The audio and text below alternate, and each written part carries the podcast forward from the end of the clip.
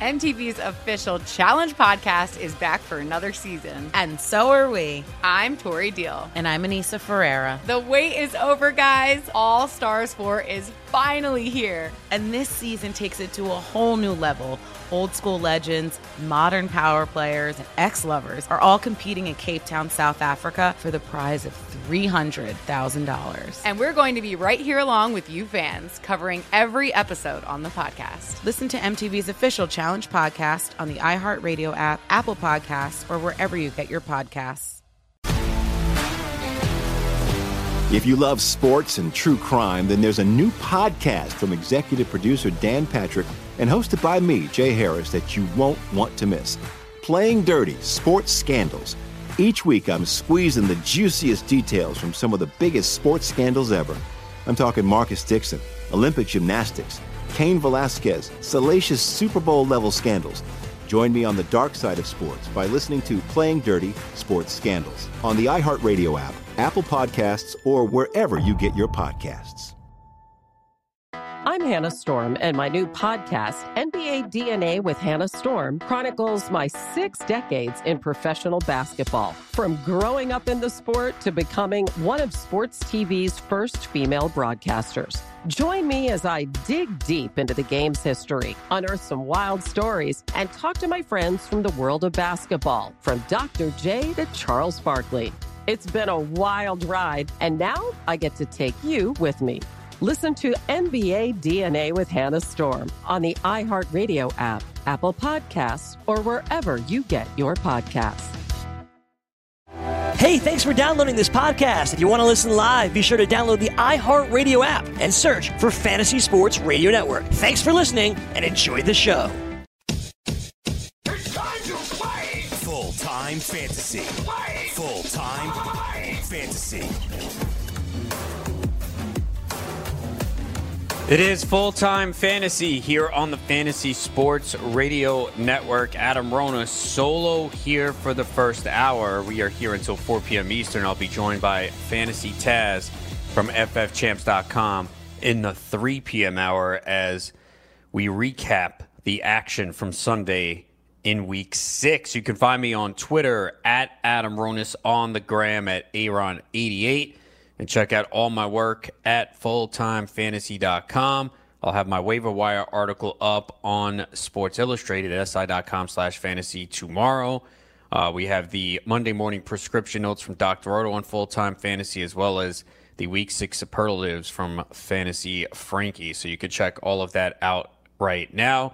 If you have any specific questions, you could ask them on the message boards and forums. And uh, especially on game day, I recommend that you ask them as early as possible. There was someone yesterday who asked the question at twelve fifty-six p.m. Eastern. I was able to get the answer to them before the games kicked off, and uh, they were pretty ecstatic because they had Diggs on the bench. I told them get Diggs in, and they did, and obviously you know how Diggs performs. So we're here to help, uh, so make sure you check that out. Of course, if you play the Showdown slate, you can mess around with our optimizer tonight uh, as part of the D F S side, as uh, it had also Diggs very high up in the optimum scoring yesterday as well. So lots of ways to check us out, win money, improve your team, trade questions, waiver wire, whatever it is. We got you covered uh, over at full time fantasy dot com. Let's take a look at the action from yesterday. We'll kick it off at the Sunday night game, since many of you might not have saw it. Steelers beat the Chargers twenty-four seventeen, but this game was not as close as the score indicated. Steelers were up twenty-one nothing in this game as their defense was harassing Phil Rivers all night long. Tons of pressure on him. And the takeaway here from the Pittsburgh side, there's really not much because they didn't have to do much. Devlin Hodges, their third-string quarterback, getting the start with Mason Rudolph sidelined with that concussion, wasn't really asked to do much. fifteen to twenty, one thirty-two, a touchdown and a pick. So obviously that's going to affect the numbers a lot. We knew it was going to be a game where James Conner would get a huge volume, and he did. sixteen carries for forty-one yards and a touchdown, but he also caught seven passes for seventy-eight yards and a touchdown. So a big night for him. He did leave in the third quarter with a quad injury. Doesn't appear to be serious. The Steelers are also on a bye next week, so probably not much concern there. We did see Benny Snell, though, get a lot of touches in this game as they ran the ball thirty-six times. He had seventeen carries for seventy-five yards and also caught a fourteen-yard pass. So if he is on the waiver wire, you certainly can look to him. He's not going to help you next week. But when the Steelers return from bye, they face Miami. And Jalen Samuels is out a several weeks after undergoing a knee procedure. So Snell, I think, has some limitations. But anytime you're going to get some volume, you're definitely in play, and he was someone I picked up in a league or two uh, last week, uh, you know, just because he is the backup and playing some pretty deep leagues where there's not much on the waiver wire. So it's better to strike early and get that guy for a cheaper price before they start to have a game and people's eyes open up, and then you have to pay a little bit more. But uh, with a bye week, maybe the price is not as high, but I got to think he's going to be picked up in those deeper formats where he's not available. Obviously, another disappointing game for Juju Smith-Schuster. Four targets, one catch for seven yards. A lot of it, again, was the score, but I got a lot of questions on Juju this week, and he he's not a must-start anymore. And I think that's what you have to understand. I had a two, Juju Smith-Schuster in two leagues. One is the Scott Fish Bowl, so it's a very deep format, and I played him there. The other was a F F W C Online Championship, and it's a league where I'm actually stacked at wide receiver, and I've been leaving some points on the bench because I really have about nine starters, maybe ten, ten wide receivers in that league that realistically will start on most, and I can only start a max of five. So I had Juju on the bench this week in that league just because I had better receivers. Obviously, I don't have to worry about that next week. He's on bye. And then he gets Miami. It's a great matchup. So we'll see. Mason Rudolph could be back, but it's very frustrating right now if you're a Smith-Schuster owner because the expectations obviously had to be completely dialed back once Ben Roethlisberger went out. The problem is you really can't trade him at this point. You're just not going to get anything for him. You just have to hope that when Mason Rudolph comes back that they do get him involved a little bit more. But for anyone that took him late first round, early second round, he's just not going to meet that expectation this year, and uh, it's just real unfortunate. But there won't be too many days like this. You know, same thing with Vance McDonald, uh, one catch for five yards on one target. Health has always been an issue with him. He does have this bye week to rest, and tight end is just such a tough, tough position. So it looked like McDonald was going to be a really good tight end this year. Now he's more of a tight end, too. On the Chargers side, I mean, this run game couldn't do anything, but they were playing from behind, and there was just a ton of pressure. The Chargers have a lot of injuries on the offensive line. I mean, Melvin Gordon really hasn't done much since he came back. He certainly seems to be at least the lead back for now, or it took more of a slight step ahead. Eight carries, eighteen yards, three catches for thirty yards. Meanwhile, Austin Eckler, five for fourteen. And three catches for fourteen yards. So really, both guys not productive uh, for the Chargers. As we talked about it during the week, that was a home game for the Chargers, but it really was a home game for the Steelers. There were a ton of Steelers fans at that game, and it's just embarrassing for the Chargers that they have to play their home games in a soccer stadium and with so many opponents, uh, fans from the opponent in the stands, especially when you have a team that travels like Pittsburgh. So it was pretty, pretty bad there. Uh, it felt like a, a road game for the Chargers, so it was very discouraging. You know, Phil Rivers, if you used him, it worked out because he had three hundred twenty passing yards, two touchdowns, and two picks, but a lot of it came in the fourth quarter in garbage time. Hunter Henry, nine targets, eight for one hundred and two touchdowns. They said Hunter Henry, if he played, was going to be limited, and I guess we don't know what the definition of limited is anymore, but he played a lot, and he looked good. So if you had him on your bench, I really can't blame you. It was a night game. You weren't one hundred percent sure he was going to go. I know the signs pointed towards it, but they even said if he plays, he would be limited. He did not look limited to me at all, and a lot of people left those points on the bench. I know in one league where I had Hunter Henry, I did not play him. It sucks, but at least be thankful that you have Hunter Henry going forward, especially as scarce as that tight end position is, and it's clear that he's going to get a lot of targets in this offense. Uh, and he looked very good last night. Mike Williams yet to score. I thought he would find the end zone. Five for seventy-two and ten targets, and a down game for Keenan Allen. Two catches, thirty-three yards on six targets. It's got to get better for him. Uh, but the Chargers are just a mess. It seems like we go through this every year. We expect them to be good, and they have major problems and major injuries. More running down the action from week six when we continue here on Full Time Fantasy. Daily Roto dot com, Learn from the game's best D F S players. We don't just give you premier advice. We play every day. All major sports, all year round, we never stop. Industry-leading D F S tools and custom projections. And now, the Daily Roto dot com Optimizer. In minutes, build and optimize lineups for cash games and tourneys. Learn from the game's best D F S players. Join Daily Roto dot com. M T V's official Challenge podcast is back for another season. And guess what? So are we. Just in case you forgot, I'm Tori Deal. I'm a six-time finalist and a Challenge champion. And I'm Anissa Ferreira, and I've been gracing your screens for the last two decades. I am a veteran challenger and Challenge All-Star. And speaking of All-Stars, All Stars four is finally here. I'm going to be honest. I literally thought this day was never going to come. Well, the Challenge gods have answered our prayers, and we're going to be right here along with you fans covering every episode on the podcast. And this season takes it to a whole new level. Old school legends, modern power players, redemption seekers, and ex-lovers are all competing in Cape Town, South Africa for the prize of three hundred thousand dollars. Anyone can win, relationships matter, and only one All-Star will claim the title of Challenge Champion. Listen to M T V's official Challenge podcast on the iHeartRadio app, Apple Podcasts, or wherever you get your podcasts. If you love sports and true crime, then there's a new podcast from executive producer Dan Patrick and hosted by me, Jay Harris, that you won't want to miss. Playing Dirty: Sports Scandals. Each week, I'm squeezing the juiciest details from some of the biggest sports scandals ever.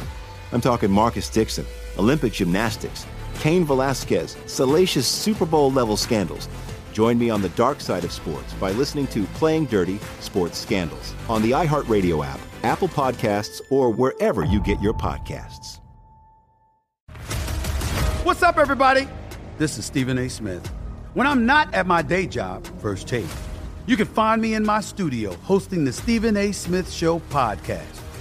Tune in every Monday, Wednesday, and Friday, at the very least, as I bring you all new episodes that feature the biggest headlines in the world of sports, pop culture, business, and politics.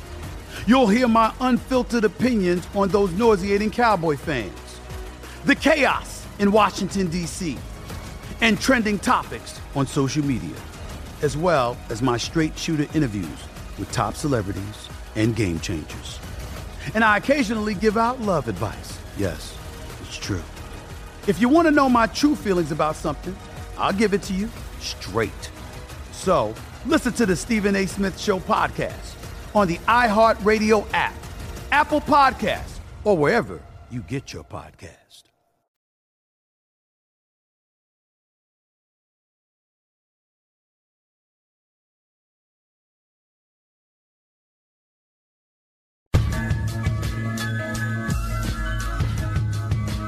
Back here, it is full-time fantasy on the Fantasy Sports Radio Network. Adam Ronis here until four p.m. Eastern on a Monday afternoon. I'll be joined by Fantasy Taz in the second hour as we recap the action from week six and look at it from a fantasy perspective and what you can expect going forward.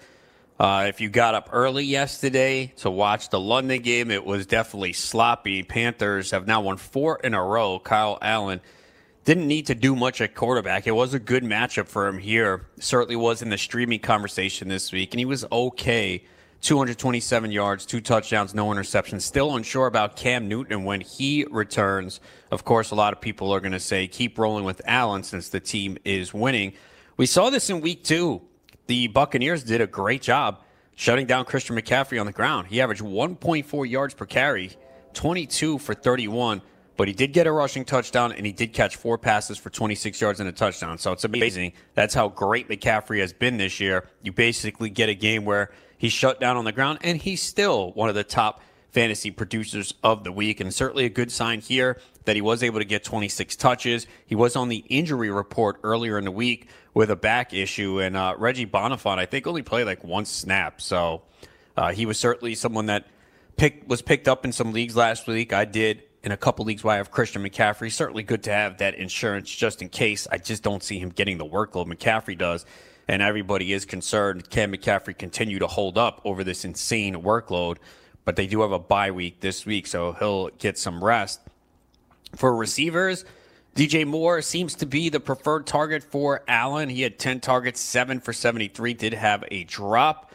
And we finally got the big game from Curtis Samuel on an eight-yard carry. He scored. He also caught four passes for seventy yards with another touchdown. So big game for him this week. Might have been on the bench for some people. We know he's an explosive playmaker. And, you know, there, D J Moore, probably more of a wide receiver two, wide receiver three. Samuel, also a wide receiver three every week. Uh, a lot depends on matchup. This certainly was a good matchup, though. They just didn't really need to do much through the air. Only twenty completions for Allen, as they pretty much had the lead throughout uh, due to the defense and the terrible play of Winston, which we'll get to in a second. You know, Greg Olsen had a really good matchup here that put him in the conversation as one of the top seven, top eight tight ends of the week, and he had four for fifty-two. With the way the tight end position is in a P P R, you will absolutely take the nine point two points, as he had seven targets uh, there. On the Buccaneers side, and I've uh, definitely been a guy that was drafting Jameis Winston this year, uh, but this is the downside of Winston. Now, from a fantasy perspective, depending on what your scoring is, he still was productive. I have some leagues where it is minus two for an interception, so that's where he really hurt you, but he still passed for four hundred yards, fifty-four attempts. Uh, he had one touchdown, but five interceptions. He took seven sacks, and it was just bad. Uh, I tweeted out, besides the interceptions, taking sacks, the poor decision-making, the poor pocket presence, he played a good game. But it was just brutal, and that's the downside of Winston. He held on to the ball too long. He needed to get rid of it. He turned his back to the field trying to scramble, and you know that's why the Panthers' defense was a really good play this week. You know, they I picked them up in a couple leagues to stream for this matchup. Uh, because even with Winston playing better, I think he had two interceptions from week two to week five. He still was taking a lot of sacks. The Buccaneers also had two linemen injured that were not playing in this game, and they haven't been a great offensive line to begin with. So it's going to be up and down with Winston going forward. Uh, you know he's probably going to throw a lot, and he's got a couple good passing targets in this uh, passing game. So, you know, there, there's been some highs for Winston this year and some lows. And again, as bad as this low was, depending on your scoring format, he still actually got the job done. I mean, in a couple of the leagues I have him, he still got at least twenty points. Uh, so it really depends on how much the interception and fumbles are worth, because Winston also lost a fumble. He fumbled twice, losing one. So it was a pretty, pretty bad game for him. So they'll have the bye week to kind of clean this up here. As far as the Bucs running game, you know, they fell behind. And even when they are competitive in games, it's just really tough to have confidence in any of these guys right now. I mean, Peyton Barber continues to look mediocre, and they continue to start him. eight for twenty-eight on the ground. Ronald Jones, four for ten, but he did have a rushing touchdown, and he looked good to me when he gets the ball. But the problem is you just can't have confidence starting him. With teams on bye weeks, though, coming up, you might be forced to, but you got to understand the floor is extremely low. And Ogunwale got a late touchdown uh, from three yards out. His only carry of the game. That's because they were running the hurry-up offense, so he was in the game. Chris Godwin, I mean, what more needs to be said about this guy? I mean, he was uh, my breakout player of the year. Uh, want to try to get him in as many leagues as possible. And that's the one benefit about doing early drafts. Talk about it all the time. Most of the drafts where I have Godwin were early. Once we got past mid-August, his price just soared. There was so much hype on him, and obviously he's worth it. I mean, if you took Chris Godwin right now in early round three, you're happy about it. And some people might have said, oh, that's way too early, but clearly it's not. I mean, he's one of the top receivers. I know he was the number one fantasy receiver going into the week, so he's right up there. twelve more targets, ten for one fifty-one. Just really fun to watch and amazing. Mike Evans, all right, they said they were going to get him the football. Now, this was a tough matchup against James Bradbury, who has had Evans' number in the past, but still, and a lot of the questions I got this week, I couldn't bench Mike Evans, and this is from someone who has him and got that zero last week. seventeen targets in this game, but, man, it could have been a way better game. He dropped a long pass that probably would have went for a touchdown. Uh, just very inefficient game here for him. It could have been way better. Now, in a P P R format, you'll take it, nine for ninety-six, but it just could have been a better game. O J Howard, uh, so many questions on this guy. Now, he's being rumored in a lot of potential trades, and I think they need to get him out. It's not working. Uh, I don't know what it is, but he's way better than this, and he's just not involved in this offense enough. So it would be great if he got traded. A lot of people are dropping him. Again, it depends on what you're adding. There's not a lot out there at the tight end position. I mean, think if you dropped him last week for Gerald Everett. I mean, Gerald Everett had a down game. You know, these tight ends just don't produce on a week-in, week-out basis. There's very few. And then you add the Will Disley injury to the mixes. It looks like he has a torn Achilles, and that was a guy people picked up off the waiver wire. We're hoping for it. Now he is likely out for the year once it's confirmed, and all indications are it is. So Howard's just real frustrating right now, and I liked him a lot going into the year. I only got him in one league somehow. It's a fourteen-team league. I haven't really found anything on the waiver wire, so I'm kind of sinking with him right now. So that that's the problem with Howard, uh, who did have a pass early, two for thirty-five and four targets, also missed on the pass, and, of course, Cameron Brate scores a touchdown here for Tampa as uh, they fall, and they'll head out on the bye. Ravens beat the Bengals twenty-three seventeen. I thought the Bengals were going to cover that spread of eleven. Just thought they would be uh, competitive in this game. But Lamar Jackson, this is an example again. I feel like we go through this year after year after year. We went through this with Kyler Murray. I did a piece before the season. Uh, we did some of these debates. Uh, and I, you know, I took one side and Fantasy Frankie took the other side. And my argument for Kyler Murray was, you take him because of his ability to run. And you see it with Lamar Jackson. Lamar Jackson did not throw a touchdown pass yesterday, and he still was one of the best fantasy quarterbacks of the week. Why? Because he ran. nineteen for one fifty-two and a touchdown. He didn't even throw a touchdown pass. He had two hundred thirty-six passing yards. He didn't turn it over. He took one sack. But the Bengals' rushing defense is awful. Now, I thought Gus Edwards had a shot this week to be in the deep sleeper conversation. I thought he could get double-digit touches because the Bengals have been so bad.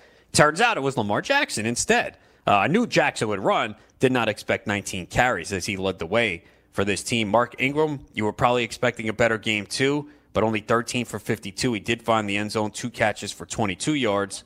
And in this game, Hollywood Brown was out. To me, that meant Mark Andrews was a good play. So I used Mark Andrews in D F S when I saw Hollywood Brown was out. This was a week. I talked about it last week. I loved the tight ends and playing two on DraftKings from the George Kittle, Austin Hooper, Mark Andrews group. And Andrews did come through. Eight targets, six for ninety-nine. So no one else really stepped up in the absence of Hollywood Brown. And that's just the way it's going to be with the Ravens. They're going to spread it around. It's really Andrews and Brown. That's it. Now, Miles Boykin, two for twenty-eight, just three targets. But you're just not going to see much volume in this offense. Uh, and for the Bengals, Auden Tate, big game, five for ninety-one. Tyler Boyd disappointed, three for ten, as he was faced up against Marlon Humphrey, who took him out. So most weeks, Boyd is going to get the volume, so don't really worry about it that much. And Joe Mixon, a lot of times I'm telling people not to play him, eight for ten on the ground, two for twenty-nine through the air. Just a really tough offense right now. When we return, we'll continue to look at the action, including another bad performance by Baker Mayfield here on Full Time Fantasy. Daily Roto dot com. Learn from the game's best D F S players. We don't just give you premier advice. We play every day.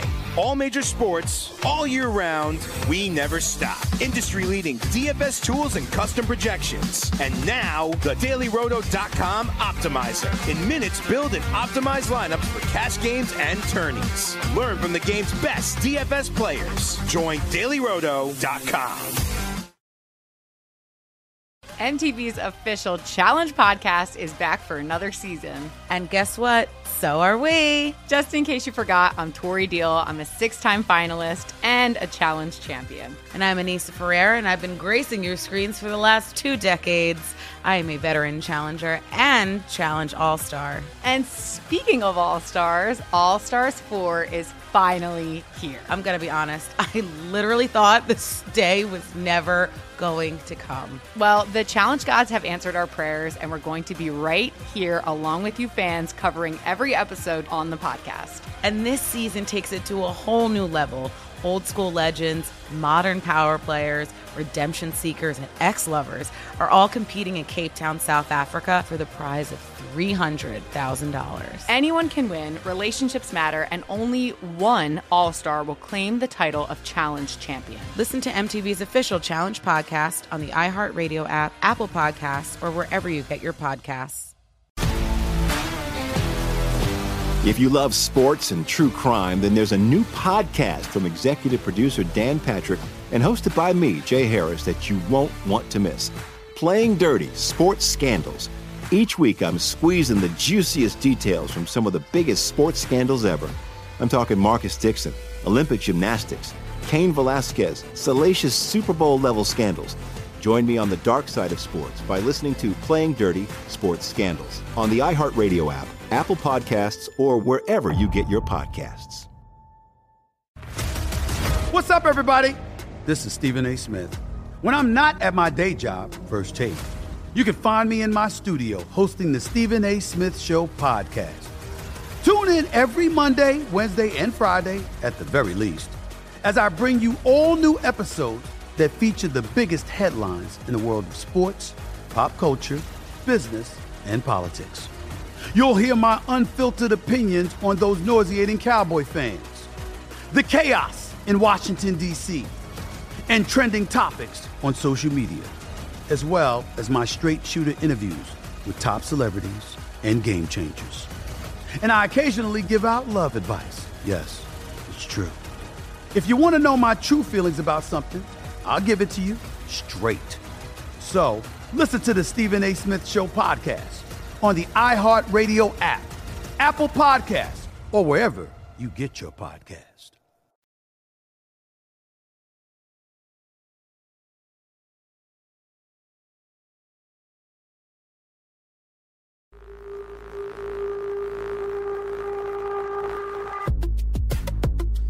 It is full-time fantasy here on the Fantasy Sports Radio Network. Adam Ronis here until four p.m. Eastern.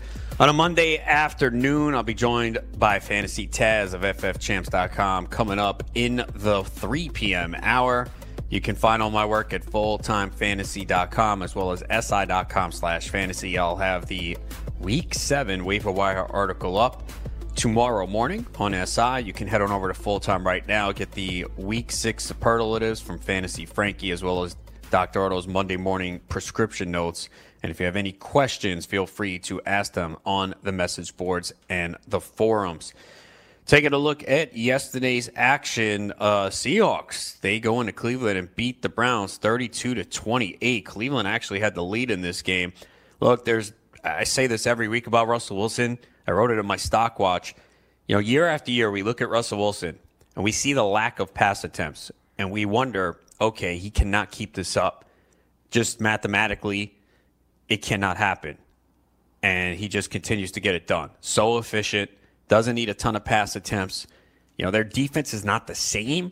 They don't generate a lot of pressure. So you'd like to see them play from behind a little bit more just so they can unleash Russell Wilson. Could you imagine if Wilson had the ability to throw five hundred fifty times? I'm not even asking for six hundred.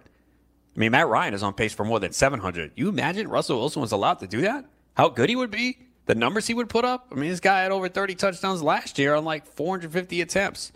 Uh, so he just so undervalued in fantasy. Kind of wish I had him in more leagues. I do have him in one of more one of my more important leagues, and pretty much got to put him in there. I have him and Dak Prescott. I've used Russell Wilson the last couple weeks and probably will continue to do so with the way he is playing. Again, only thirty-three pass attempts and twenty-three completions, but he had two ninety-five, two touchdowns, and he ran thirty-one yards and a touchdown. So he didn't run a ton last year. He's running a little bit more, so that definitely helps, as he's pretty much someone that I think you got to put in all the time. Uh, maybe you have a combination, though, of Russell Wilson and Lamar Jackson. You know, that's kind of tough. You're kind of playing the matchups each week, and that might be a scenario where you can trade. I think it's very difficult to trade for quarterbacks, but I know in a lot of leagues where not everyone is as sharp as you guys listening, people will trade for a quarterback. I see it all the time.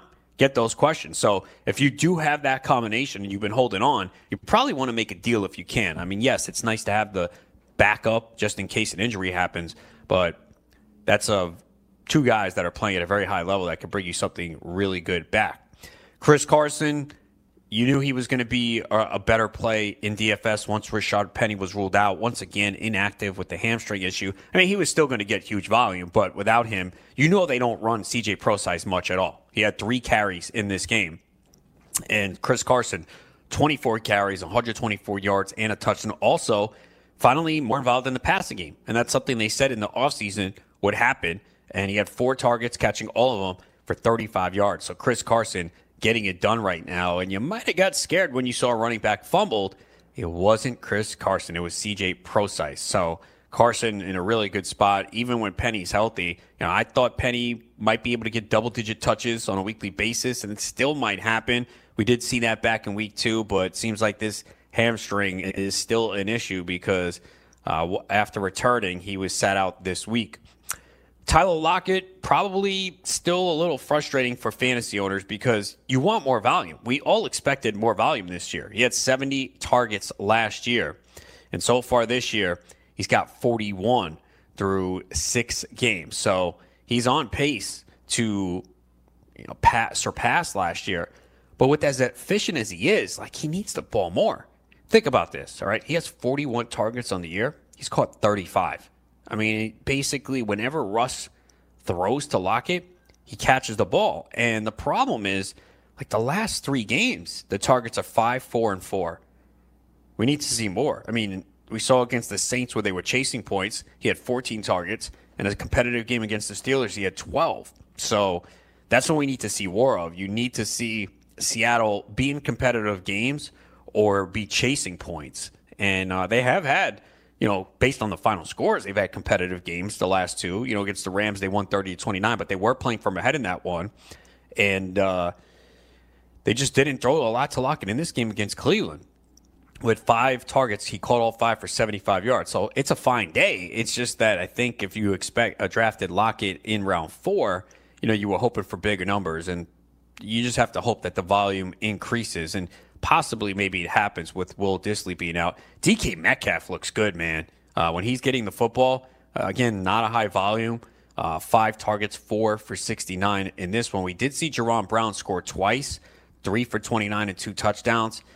Don't think you need to pick him up even in deeper formats. It's just not enough in this offense. I mean, you could make a case, oh, with Disley out, maybe he becomes involved more, but I don't think so. And Luke Wilson looks like he's going to be the tight end. He had two for sixteen on three targets. Uh, don't think he is as good as Disley.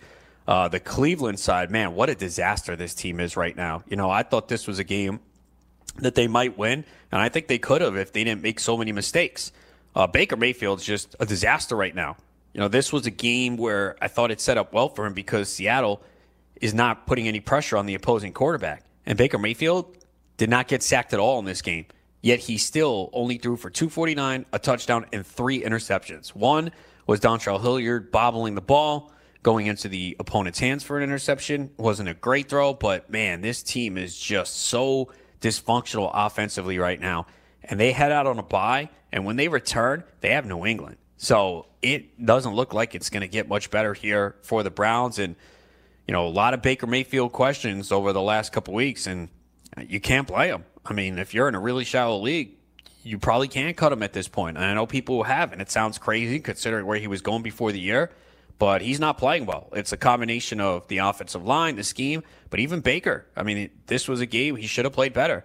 It didn't get sacked, and it's not happening for him. He has five touchdowns and eleven interceptions on the season, and he's fumbling too. So uh, just a terrible start to the season for him, and a lot of people took this guy as a top five quarterback, you know, sixth, seventh, eighth round, complete, complete bust. And, you know, that's one of the reasons why we always preach kind of wait on the quarterback, because if you do take one early and they don't live up to expectations, you know, you kind of gave up a big draft capital there. And then you watch as other teams wait and get Lamar Jackson and Dak Prescott and Russell Wilson, who all guys who went later on. So really tough.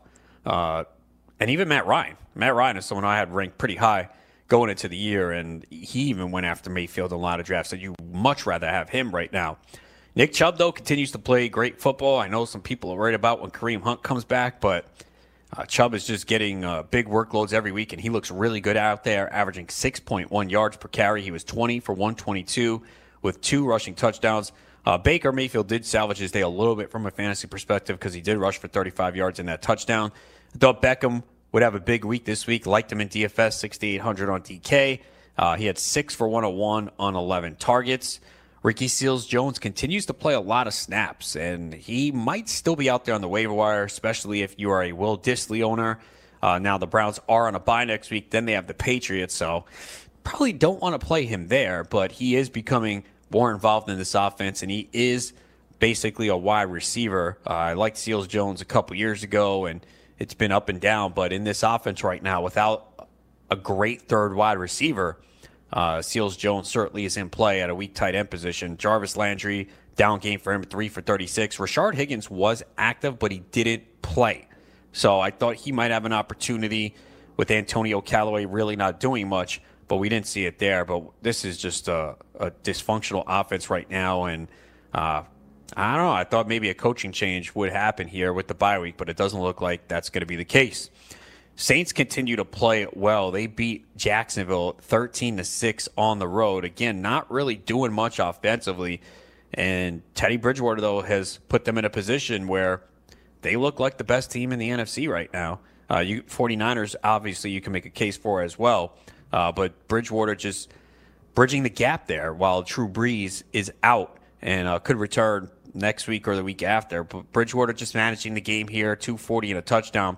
Alvin Kamara is the guy we got to keep an eye on. He came into this game with an ankle injury and apparently also left with a knee injury. So we didn't see the typical workload. I mean, he still had eighteen touches, but not very effective on the ground. eleven for thirty-one, seven for thirty-five through the air. So still gave you thirteen points in a P P R format, but it's not what you wanted out of a guy that you took third or fourth off the board. So you just have to hope that he can stay healthy. Uh, Latavius Murray, a little bit more involved in this game than we've seen.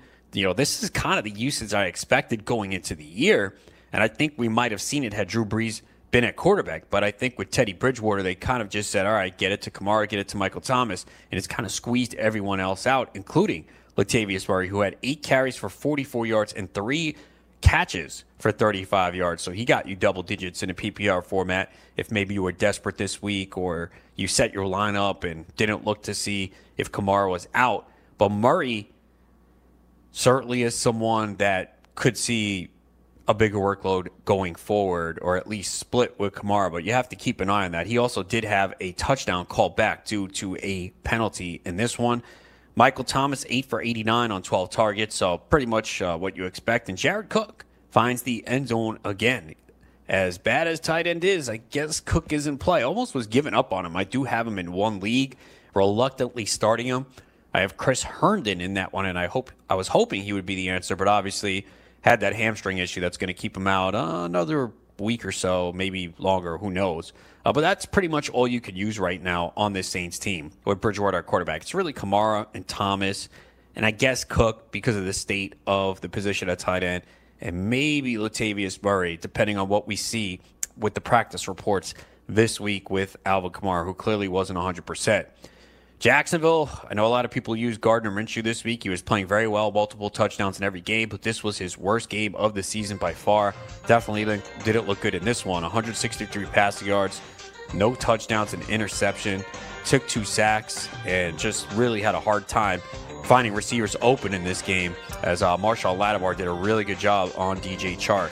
We'll talk about the rest of the Jacksonville side and whether you should be concerned after such a down performance when we were getting consistency. That's ahead. It is Full-Time Fantasy on the Fantasy Sports Radio Network.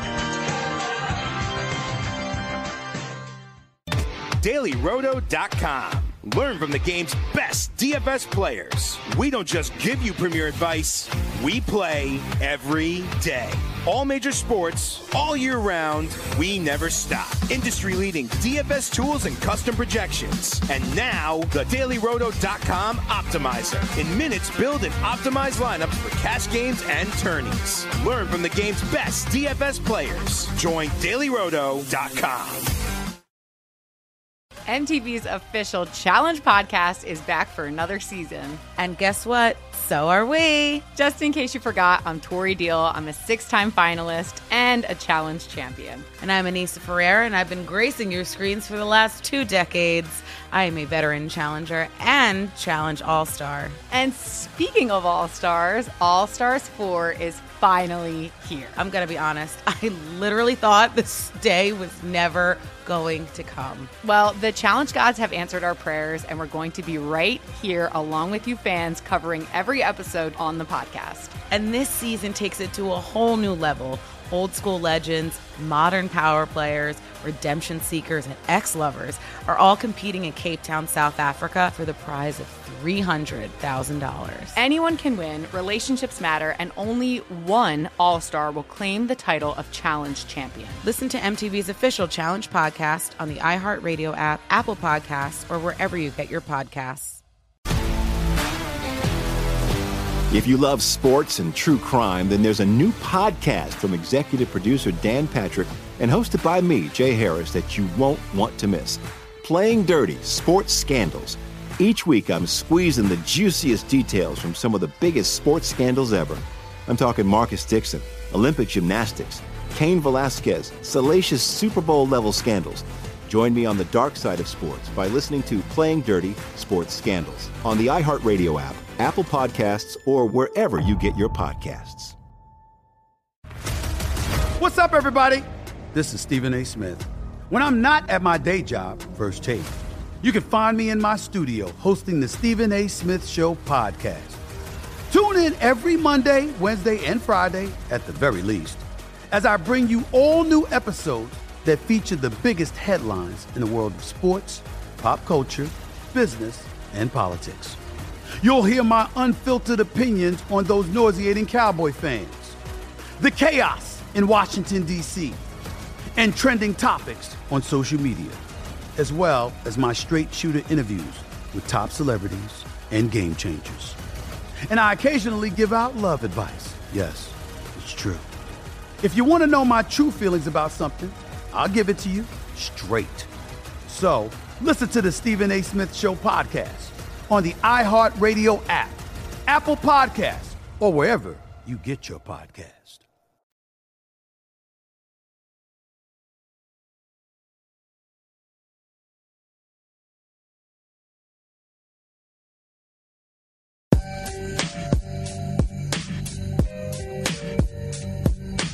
It is full-time fantasy here on the Fantasy Sports Radio Network. Adam Ronis here until four p.m. Eastern on a Monday afternoon. Coming up in the three p.m. hour, I'll be joined by Fantasy Taz from f f champs dot com as we recap Week six and let you know what it means from a fantasy perspective.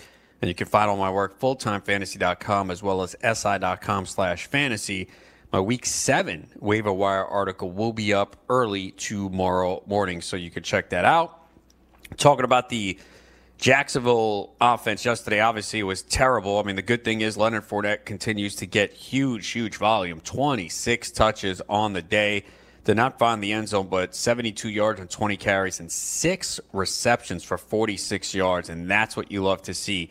Heavily involved in the passing game, and as you know, bad as it has been at times this year and still only one rushing touchdown for Fournette on the year, he's just getting that volume each and every week, and it's uh, really important. Uh, he now has uh, s- at least four receptions in four of the last five games, so he's heavily involved in the passing game, and uh, that's where the it matters in fantasy, is getting all that volume. It's uh, very important, uh, and uh, he's getting it right now. He's got twenty-six receptions on the season through six games, so uh, that's what you love to see. Heavily involved in the passing game, it raises his floor each week. And that's why uh, you saw Fournette going where he went. Of course, he's got to stay healthy. That's one of the knocks on him, is the inability to stay healthy. But so far he has, and he's getting it done. D J Chark, when everyone jumped on him and said, all right, must start, get him in, uh, down game for him. But Marshawn Lattimore was on him, and Lattimore has played at an extremely high level, especially the last three weeks after getting off to a slow start.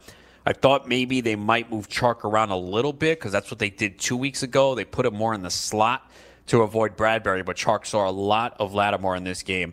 Seven targets, three for forty-three. So finally did not produce. And Dede Westbrook, three for fifty-three in this one. So really not much action at all for the Jacksonville offense in this game, as that Saints defense has played very well. They've needed to step up with Drew Brees out. They have, uh, and they get it done. One of the marquee games of the day yesterday, the Texans and the Chiefs, and the Texans win this one thirty-one twenty-four. A big win for them on the road in Kansas City, basically with a similar blueprint that we saw with the Colts two weeks ago.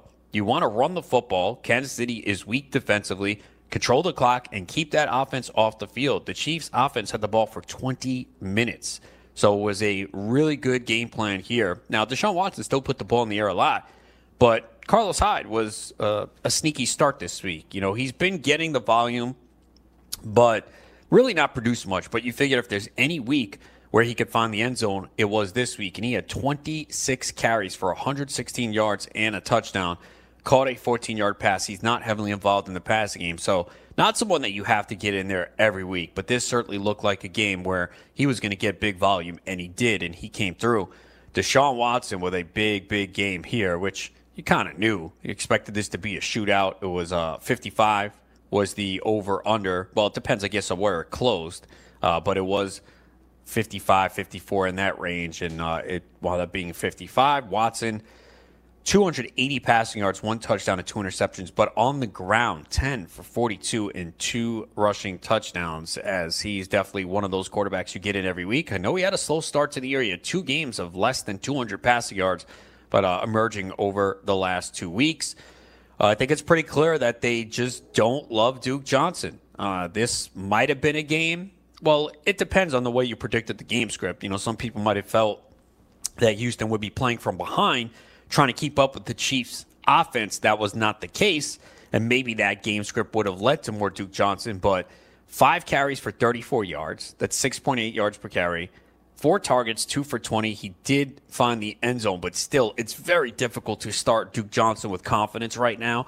I did start him in two leagues only because of injuries and bye week issues, but that's just not getting it done.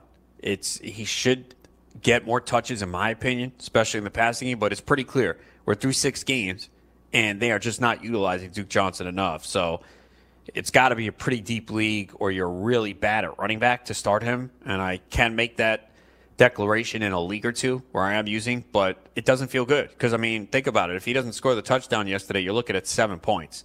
You just can't count on that touchdown every week. So it's clear they prefer Carlos Hyde, and uh, they're not using Duke Johnson that much. DeAndre Hopkins, you know, this was a disappointing game for him.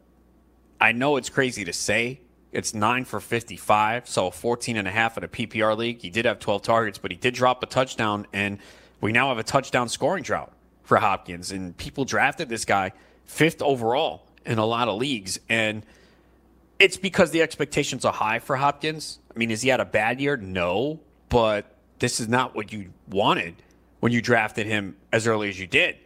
Uh, we're not accustomed to seeing Hopkins produce like this. I mean, he has he has one hundred-yard game, came back in week one. He scored two touchdowns in week one. He has not scored since. So it has been uh, a disappointing year for Hopkins so far. In fact, he has double-digit targets in only two of six games. Now, he does have at least seven targets in every game, but the expectations are not what you want it to be. If you do have Hopkins, you know, you continue to roll with him. You expect it to get better. You expect him to get more touchdowns. Uh, for some reason, the Texans have not run a lot of plays inside the ten-yard line. So uh, they've been getting some of those long touchdowns, and it's hurt a guy like Hopkins. But you have him, you just hold on to him. I mean, you, you're not going to get anything. You're not going to get a proper return in a trade. And you got to think, based on the track record of Hopkins, that it's going to get better going forward and that we will have games where he does find the end zone. Will Fuller, disappointing. I'm sure everyone jammed him back in their lineups after last week, and I only have one Fuller in one league. He was actually on my bench, and it was a tough call. It's a league where I'm just stacked at wide receiver, and uh, I decided to bench him, and I guess it didn't burn me. Nine, five for forty-four and nine targets. Now, he did drop three passes, uh, and a couple of them could have been touchdowns, so that was one thing we've seen from him in the past. The hands could be a little iffy, and it definitely surfaced in this game. So we know that there's going to be weeks where he explodes like last week with the, for the two seventeen and three touchdowns. And we saw the first four weeks of the season where the floor is kind of low. But most weeks you're going to play him, and you should have played him in this matchup. I, again, I just had a real tough decision of with really good wide receivers, and a couple of those guys did not come through. But most weeks, uh, especially in a matchup here with the high projected total against Kansas City, I think you wanted to get him in there. And uh, again, with one of those drops being a reception, he has a pretty good day. Uh, we're seeing Darren Fells more involved in the offense at the tight end position. I mean, he is still splitting with Jordan Akins, but Fells actually led this team in yardage with sixty-nine, catching six passes on seven targets. So uh, he might be sitting out there on the waiver wire. And again, this is more for the Will Disley owner where there's not much. And it's not like he's going to be consistent. So just keep that in mind, especially in this offense with Hopkins, Fuller, Q T. They get Stills back. It's not going to be like this every week. I mean, before yesterday's game of seven targets, he had three over the last two games. So uh, he did score two touchdowns, but that was against Atlanta two weeks ago. Uh, both receptions went for scores. So, again, it's, he's not the answer for you at the tight end position, but very thin, and maybe Will Disley owners might have to go there. Kiki Q T, six targets, four for thirty-nine. Once again, uh, Kenny Stills is out. So once Stills come back, that's going to hurt him. On the Chiefs side, you're pretty much disappointed across the board. I mean, the good thing is Tyreek Hill returned. He played about fifty percent of the snaps. And I know I said it last week.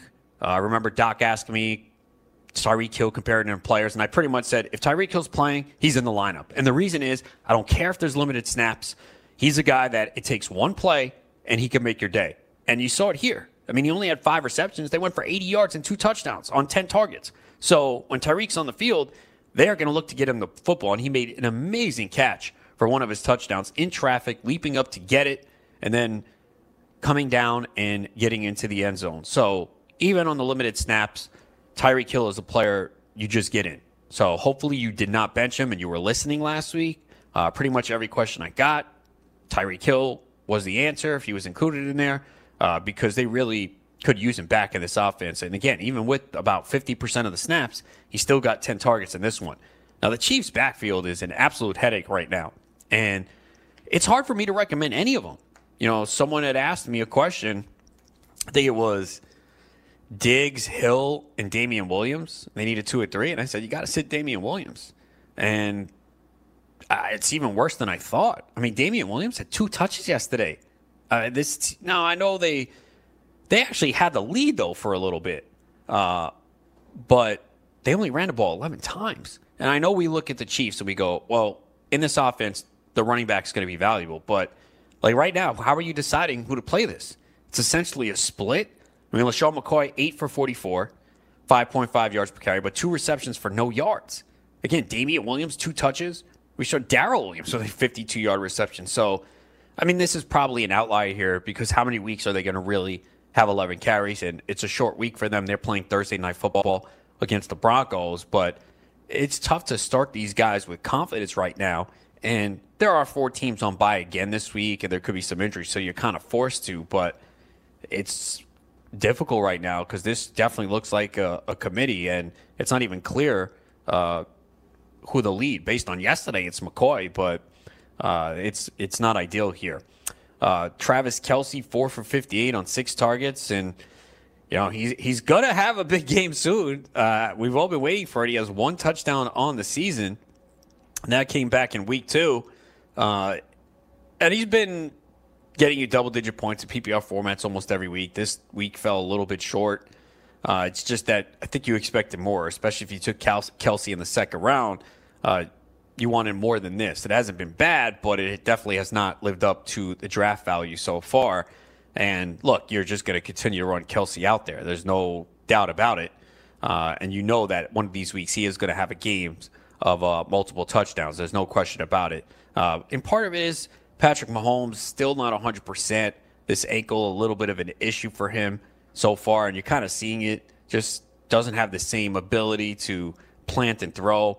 nineteen of thirty-five for two seventy-three, three touchdowns and a pick. So, again, still great from a fantasy perspective. And they didn't have the ball, too. About twenty minutes they had the ball. So they didn't run as many plays as we're used to seeing uh, with Houston controlling the clock. So that does come into account. Sammy Watkins was out of this game with a hamstring injury. The early indication is he could return this week against the Broncos on Thursday. So you will know early about that. Still, I don't know if you feel great about putting him back in. And as far as the rest of the receivers, McCole Hardman, four for forty-five on four targets. Byron Pringle, two for twenty-four on three targets. And Demarcus Robinson did not record a catch. He had four targets in this one. As far as those receivers, we all know there's some big upside, but you also saw the floor is very low as we saw in this game. And again, part of it was not running a lot of plays, but it's going to be a lot of Tyreek Hill, a lot of Travis Kelce, and you got to think Watkins too when he returns. So very risky at this point to play Hardman or Robinson. You have to understand that the floor is very low for these guys. And uh, Pringle was on the field quite a bit, but didn't do much.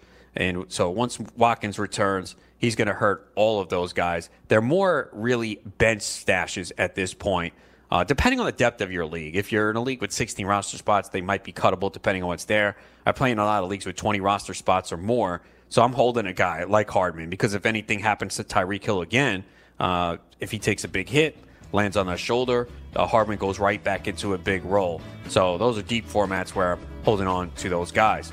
Lots more ahead as we wrap up hour one, continuing to go over the week six storylines. What happened? What does it mean for your fantasy team going forward? That's all ahead. It is Full-Time Fantasy here on the Fantasy Sports Radio Network.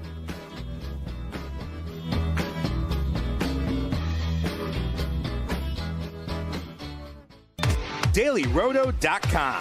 Learn from the game's best D F S players. We don't just give you premier advice. We play every day. All major sports, all year round, we never stop. Industry-leading D F S tools and custom projections. And now, the Daily Roto dot com Optimizer. In minutes, build and optimize lineups for cash games and tourneys. Learn from the game's best D F S players. Join Daily Roto dot com. M T V's official Challenge podcast is back for another season. And guess what? So are we. Just in case you forgot, I'm Tori Deal. I'm a six-time finalist and a Challenge champion. And I'm Anissa Ferreira, and I've been gracing your screens for the last two decades. I am a veteran challenger and Challenge All-Star. And speaking of All-Stars, All Stars four is finally here. I'm going to be honest. I literally thought this day was never going to come. Well, the Challenge gods have answered our prayers, and we're going to be right here along with you fans covering every episode on the podcast. And this season takes it to a whole new level. Old school legends, modern power players, redemption seekers, and ex-lovers are all competing in Cape Town, South Africa for the prize of three hundred thousand dollars. Anyone can win, relationships matter, and only one All-Star will claim the title of Challenge Champion. Listen to M T V's official Challenge podcast on the iHeartRadio app, Apple Podcasts, or wherever you get your podcasts. If you love sports and true crime, then there's a new podcast from executive producer Dan Patrick and hosted by me, Jay Harris, that you won't want to miss. Playing Dirty: Sports Scandals. Each week, I'm squeezing the juiciest details from some of the biggest sports scandals ever. I'm talking Marcus Dixon, Olympic gymnastics, Cain Velasquez, salacious Super Bowl-level scandals. Join me on the dark side of sports by listening to Playing Dirty Sports Scandals on the iHeartRadio app, Apple Podcasts, or wherever you get your podcasts. What's up, everybody? This is Stephen A. Smith. When I'm not at my day job, First Take, you can find me in my studio hosting the Stephen A. Smith Show podcast. Tune in every Monday, Wednesday, and Friday, at the very least, as I bring you all new episodes that feature the biggest headlines in the world of sports, pop culture, business, and politics. You'll hear my unfiltered opinions on those nauseating Cowboy fans, the chaos in Washington, D C, and trending topics on social media, as well as my straight shooter interviews with top celebrities and game changers. And I occasionally give out love advice. Yes, it's true. If you want to know my true feelings about something, I'll give it to you straight. So, listen to the Stephen A. Smith Show podcast on the iHeartRadio app, Apple Podcasts, or wherever you get your podcast.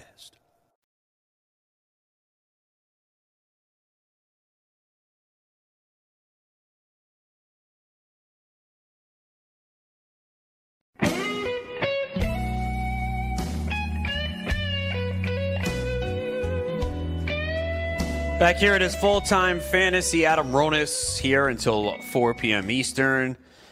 We will continue to recap week six and what it means from a fantasy perspective going forward. Some notes, though, from today. Josh Rosen was taken out of yesterday's game for Ryan Fitzpatrick and Brian Flores. The Dolphins coach said he anticipates Josh being the guy for the Dolphins in week seven as they go up against the Bills in what is a terrible matchup. Bills coming off a bye, playing great defense this year. And look, at this point, it makes sense just for them to put Rosen out there to see what they got. They're more than likely going to take a quarterback anyway, and we could see Rosen being on to another team like we saw last year, but Uh, obviously, it was ugly yesterday, but they need to see what they have, and it's obviously not a conducive situation of success there in Miami. Uh, the Titans will name a starting starting quarterback tonight. That's according to Coach Mike Vrabel, as Ryan Tannehill replaced Marcus Mariota midway through yesterday's game. Uh, neither was very good. Tannehill was a little bit better, but it's just awful in Tennessee, and Uh, four of the last five the Titans have lost as they go up against another team struggling right now, the Chargers, in week seven. And usually that would mean to me that they might go to Tannehill, because if he had that much confidence in Mariota, he would have just came out and said Mariota is still the starter. So there potentially could be a change there. Uh, Deshaun Jackson, big game Sunday night, Cowboys and Eagles. Uh, both teams three and three and struggling. Uh, there's a chance Deshaun Jackson plays this week, but he probably won't practice on Wednesday, according to Coach Doug Peterson.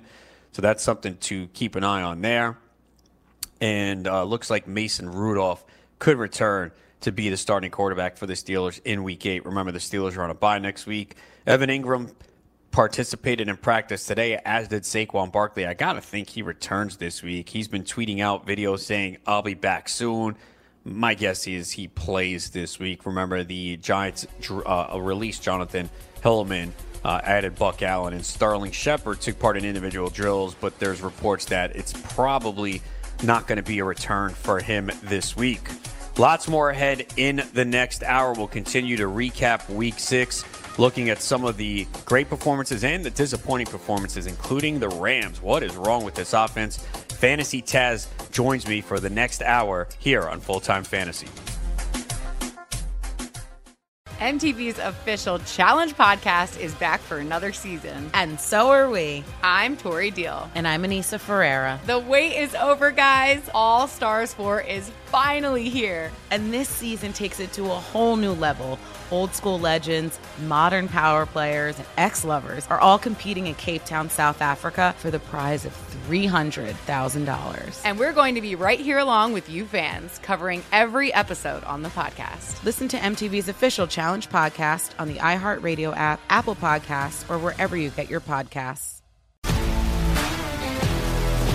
If you love sports and true crime, then there's a new podcast from executive producer Dan Patrick and hosted by me, Jay Harris, that you won't want to miss. Playing Dirty: Sports Scandals. Each week, I'm squeezing the juiciest details from some of the biggest sports scandals ever. I'm talking Marcus Dixon, Olympic gymnastics, Cain Velasquez, salacious Super Bowl-level scandals. Join me on the dark side of sports by listening to Playing Dirty: Sports Scandals on the iHeartRadio app, Apple Podcasts, or wherever you get your podcasts. I'm Hannah Storm, and my new podcast, N B A D N A with Hannah Storm, chronicles my six decades in professional basketball, from growing up in the sport to becoming one of sports T V's first female broadcasters. Join me as I dig deep into the game's history, unearth some wild stories, and talk to my friends from the world of basketball, from Doctor J to Charles Barkley. It's been a wild ride, and now I get to take you with me. Listen to N B A D N A with Hannah Storm on the iHeartRadio app, Apple Podcasts, or wherever you get your podcasts.